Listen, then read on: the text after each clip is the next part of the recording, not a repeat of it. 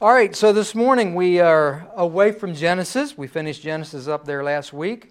Uh, my message I titled, Have the Mind of Christ. We're going to turn to Philippians chapter 2, verses 1 through 16. Let's begin with a word of prayer. Heavenly Father, we do praise you and magnify you. We thank you for your presence. Father, we thank you for your creation that makes us in awe. We thank you, Father, for your love that is so amazing. We thank you, Father, for your Holy Spirit that encourages, that gives us peace, that comforts us, and Father, empowers us. And Father, we invite your Spirit into this place, but not just this place. We invite your Spirit into every home, every person that's listening, Father. May your Spirit be upon them. Father, may your Spirit be upon your church. Father God, that we would be faithful to proclaim your good word, to proclaim the news. And Father, we know that your word will not go forth void Father, we pray that every word spoken on your behalf will grow and produce fruit. Father, we just pray for an abundant crop. We know that the, the field is white for harvest. And Father God, we do pray for revival. Lord, in this land and across the earth, Father God, just pray for revival, that hearts will be changed. Father, you are the hope of the nation. You are the hope. You are the one that we must put our trust in because there is no other that we can find salvation than your Son, Jesus Christ. Father, may we put our trust and our hope in Thee, and we ask all this in Jesus' name. Amen. Philippians chapter 2, verse 1 through 16. Hear the word of the Lord. Therefore, if there is any consolation in Christ, if any comfort of love, if any fellowship with the Spirit, if any affection and mercy, fulfill my joy by being like minded and having the same love, being of one accord, of one mind. This is a good. Let nothing, my friends, let nothing be done through selfish ambition or conceit. What a word for believers. Let nothing we do be for our own selfish ambition or conceit, but in lowliness of mind, let each esteem others better than themselves. Let each of you look not only for his own interest, but also for the interest of others. Let this mind be in you, which was also in Christ Jesus, who being in the form of God did not consider it robbery to be equal with God, but made himself of no reputation, taking the form of a bondservant and coming in the likeness of men. And being found in appearance as a man, he humbled himself and became obedient to the point of death, even the death of the cross. Therefore, God has highly exalted him and given him the name which is above every name, that at the name of Jesus every knee should bow, of those in heaven and of those on earth and of those under the earth, and that every tongue should confess that Jesus Christ is Lord to the glory of the Father. Therefore, my beloved, as you have always obeyed, not as in my presence only, but now much more in my absence, work out your own salvation with fear and trembling. For it is God who works in you both to will and to do for his good pleasure. Do all things without complaining and disputing. Another good word for us. Do all things without complaining and disputing, that it may become blame that you may become blameless and harmless, children of God without fault in the midst of a crooked and perverse generation, among whom you shine as lights in the world holding fast the word of life, so that I may rejoice in the day of Christ, that I have not run in vain or labored in vain. May God add his blessings to the hearing and the reading of, reading of his holy word.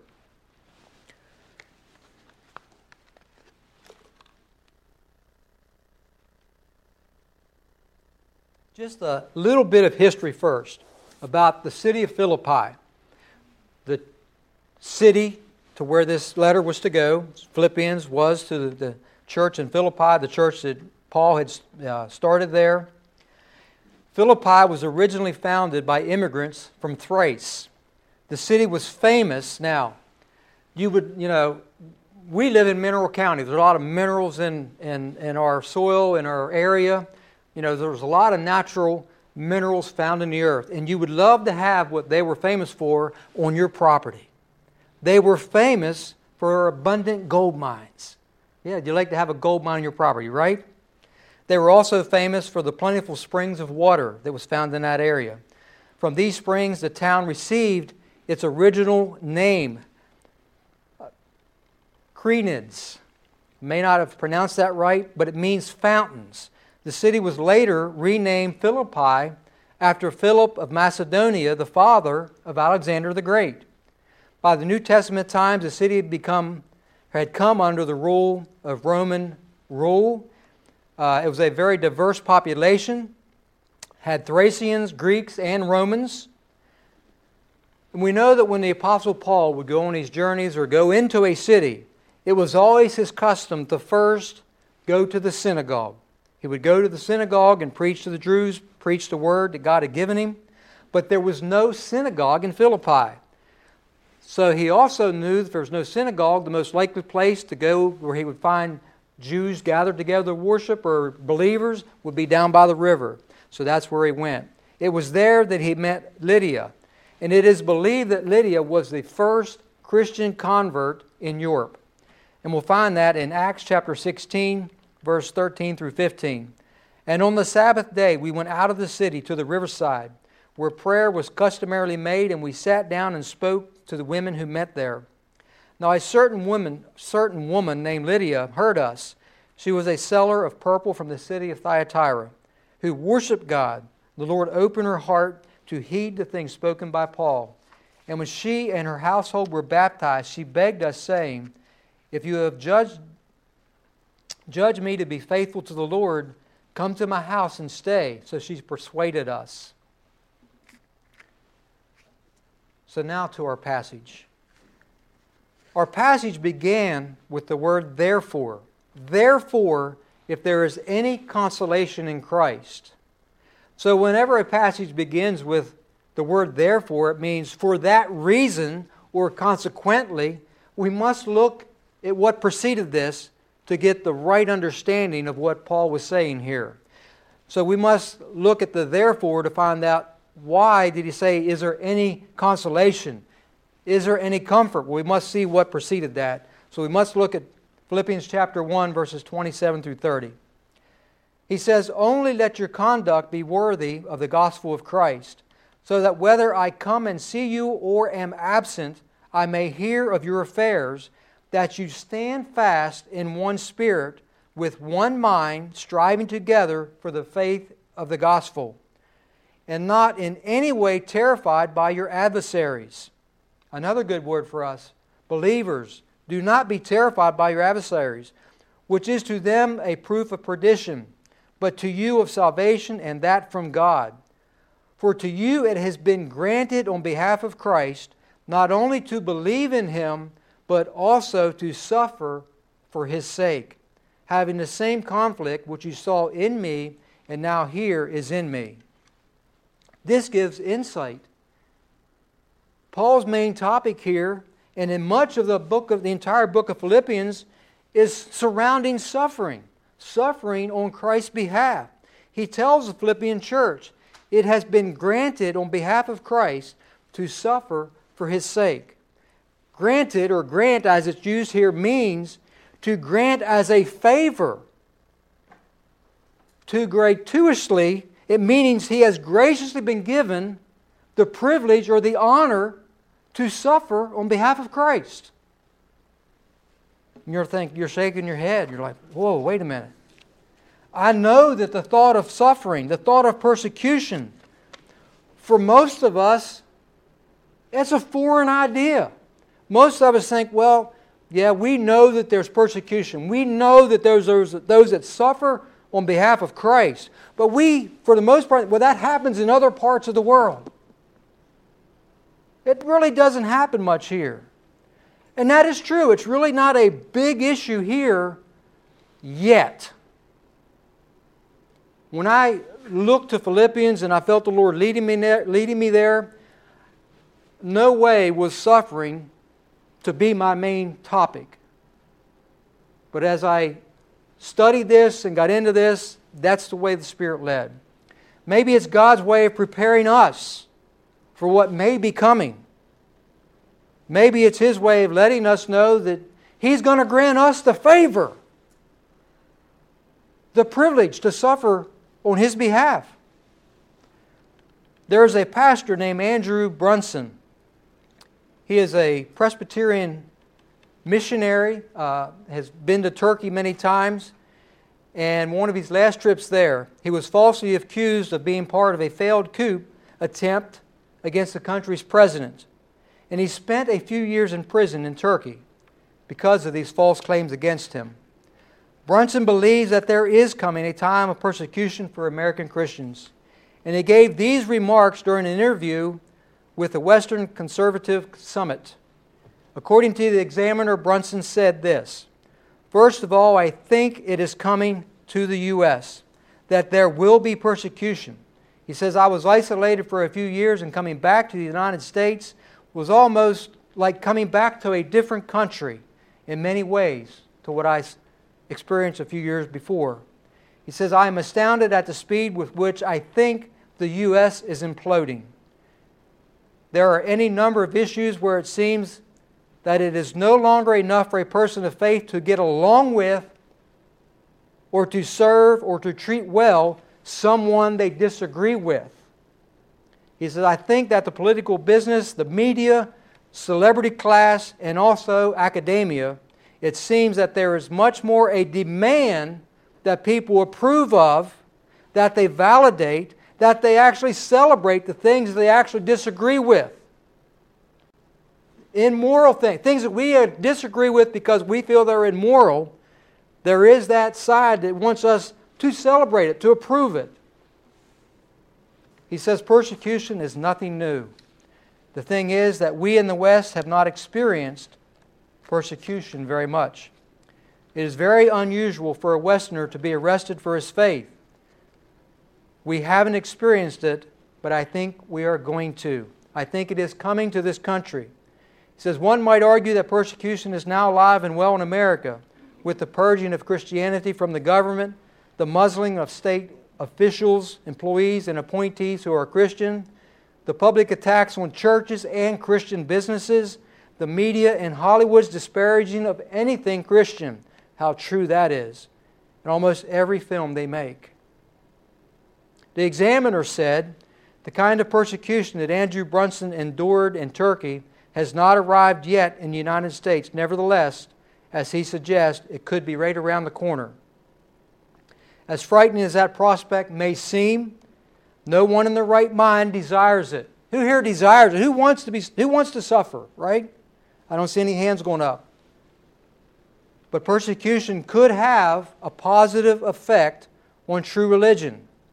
For example, Bishop Polycarp, an older man at the time, was put to death for his faith in Smyrna in the year 167 AD. He had tried very hard to escape arrest, but was eventually tracked down. When apprehended, he was ordered to curse Christ. Polycarp replied, Sixty and eight years have I served him, and he has done me nothing except good. How then can I curse my Lord and my Savior? At that profession, his abductors sentenced him to death. Wood was gathered and piled in an open square, and the white haired old man was made to mount the large heap of wood. But when they sought to fasten him to the stake, he told them, No, leave me thus. He who has strengthened me to encounter the flames will give me the power also to stand firm at the stake. And this man, or Polycarp, suffered a martyr's death. Persecution has a way of making a genuine follower of Jesus Christ an individual of sturdy and profound faith. Other Christians died as Polycarp, Polycarp during the second century. Their heroism had a positive outcome in making Christians of that time nobler, purer, and vigorous in their walk with God. The persecuted became, as Tertullian said, a fan which cleanses the Lord's threshing floor. Moreover, Christianity began to sweep the land at that time. To quote Tertullian again, we conquer in dying. We go forth triumphant at the very moment we seem subdued. The oftener we are mowed down, the more do we grow in number.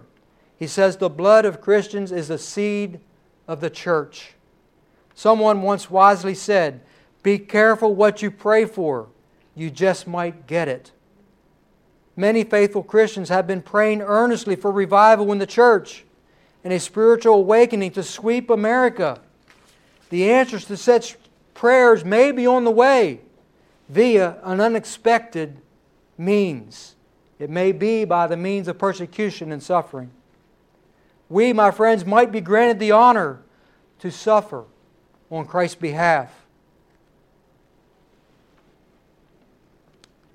Verses 27 and 28 of chapter 1 said, Only let your conduct be worthy of the gospel of Christ, so that whether I come and see you or am absent, I may hear of your affairs, that you stand fast in one spirit, with one mind striving together for the faith of the gospel, and not in any way terrified by your adversaries, which is to them a proof of perdition, but to you of salvation, and that from God. Friends, there is only one Holy Spirit. And we, as Christians, are to be united in the Holy Spirit. We are to stand united against the enemy.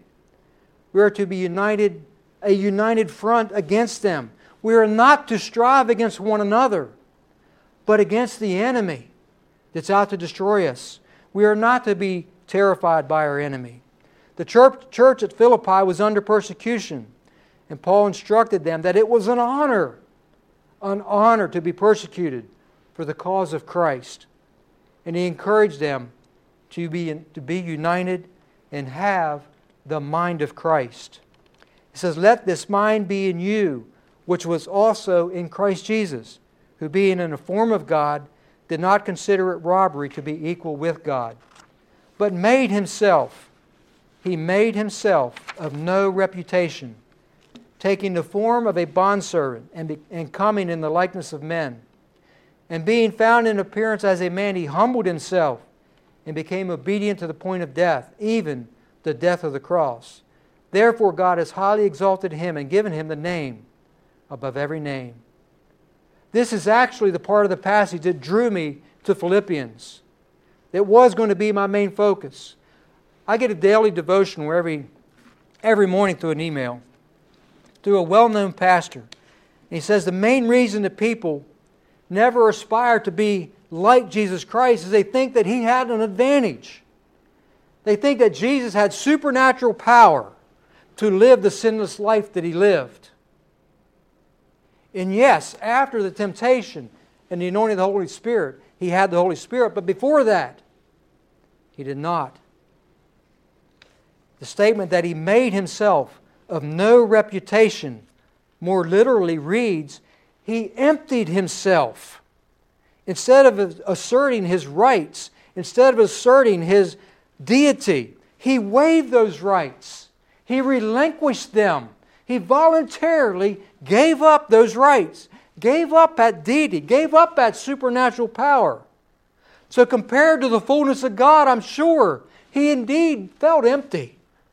But he gave them up for us.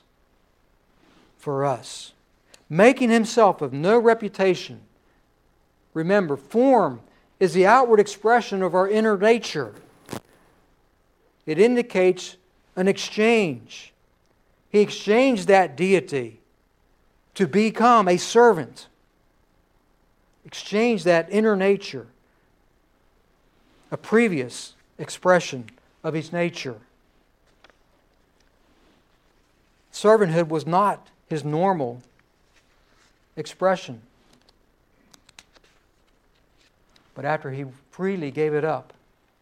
So, since he voluntarily waived his right to the divine power, was he God or was he man? Yes, and yes. You know, think of the sun. We're all thankful that this morning, it's, even though it's extremely cold out there, the sun's shining. It's beautiful. The mountains is beautiful. The sun's coming up. We, we know that every morning the sun's going to come up, right? Well, on an extremely cloudy day, which tomorrow morning is probably going to be because it's supposed to be snowing, you're not going to see the sun. But is the sun still there? Is the sun still the sun? Right. The sun is still the sun, even though you can't see it. You can't see its outward expression. It is still the sun. You know that the sun's up there, its, its rays are radiating out from it. We know that the heat is still radiating from the sun. We know that the sun does not cease to be the sun just because you can't see it. It's still the sun. We know that Jesus Christ was still God, even though he voluntarily gave up his deity to take on man, he was still the Son. He did not stop being God. He did not empty himself of his deity, but rather his outward expression of his deity and all that it implies, as uh, that one author puts it, he emptied himself of this. Emptied himself of his existence in a manner of being equal to God. He set aside his legitimate and natural desire of deity so that he might express himself as a servant, that he might fully experience humanity. Hebrews 4 14 and 15 says, Seeing then that we have a great high priest who has passed through the heavens, Jesus, the Son of God, let us hold fast our confession, for we do not have a high priest who cannot sympathize with our weakness, but was in all points tempted as we are, yet without sin. You see, he couldn't have fully experienced the temptations or the things that would come against humanity if he would not have made himself of no reputation. But he did. But he did. An event that happened in Jesus' life might help further ex- explain this, and that is at the Transfiguration. Luke tells us in chapter 9 says, Now it came to pass about eight days after these sayings that he took Peter, John, and James and went up on the mountain to pray. And as he prayed, the appearance of his face was altered, and his robe became white and glistening. You see, if Jesus hadn't made himself of no reputation, hadn't become a servant, his face would have always been glowing like that. The way he did on Mount Transfiguration. He would have always looked like that, but he didn't. He didn't. On the Mount of Transfiguration, he was changed from that human outward expression to that of his deity. There are a number of inadequate views of the person of Christ. The Apollinarianism view is that Christ had a human body, but not a human mind or spirit. The Nestorianism view is that there were two separate persons in Christ, the divine and human. The monophysitism view is that Christ had only one nature, was, was more human, but less than divine. The Chalcedonian, Chalcedonian rather, definition of the person of Christ refuted these inadequate views and became the standard orthodox statement on the biblical teaching on who Christ is, who he was. It affirmed that the eternal Son of God took to himself a truly human nature. His divine and human nature remain distinct and, det- and retain their own properties. Yet they are eternally and inseparably, they are eternally and inseparably united together in one person. This definition means that one nature does some things and the other nature does not. And anything either nature does, the person of Christ does. And now I find that one, I believe that one to be true.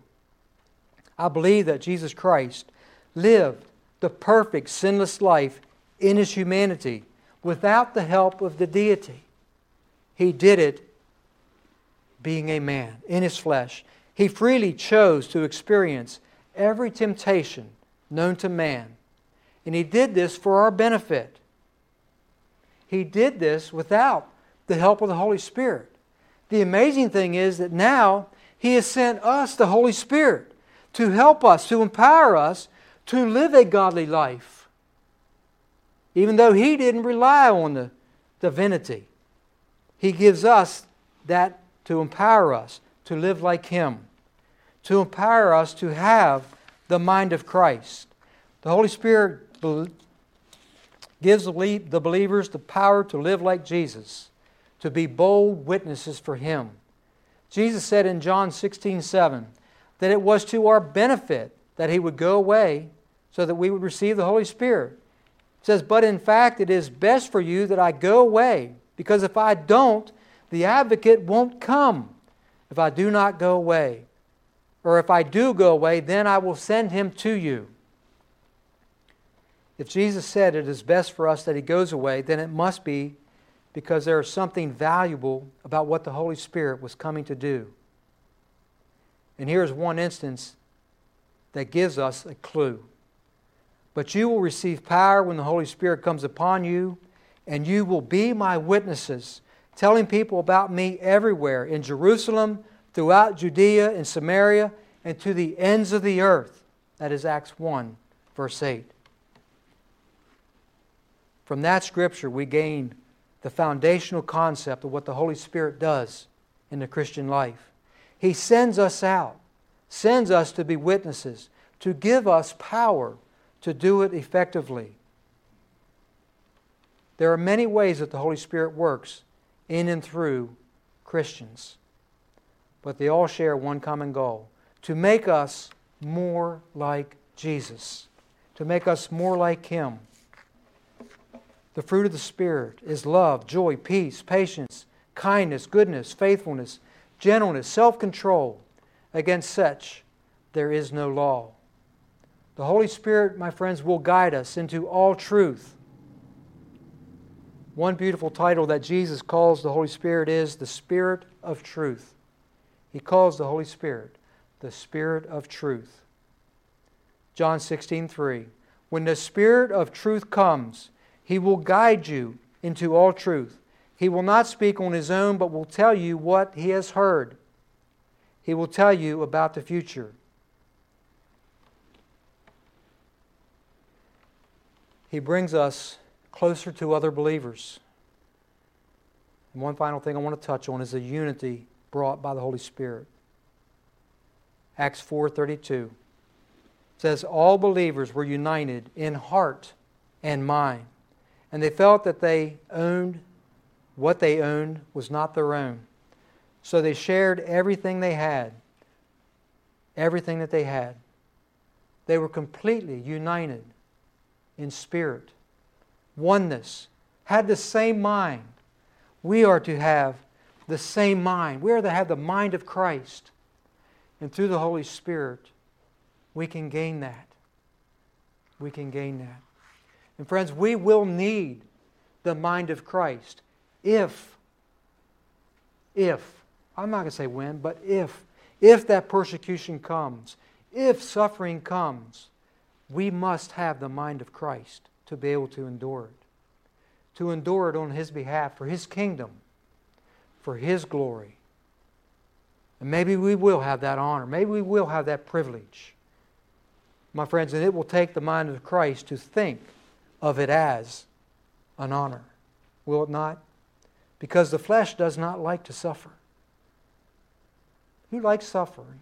Who likes pain? We do not. But with the mind of Christ, we will be able to endure whatever we need to bear for the cause of Jesus Christ. Amen.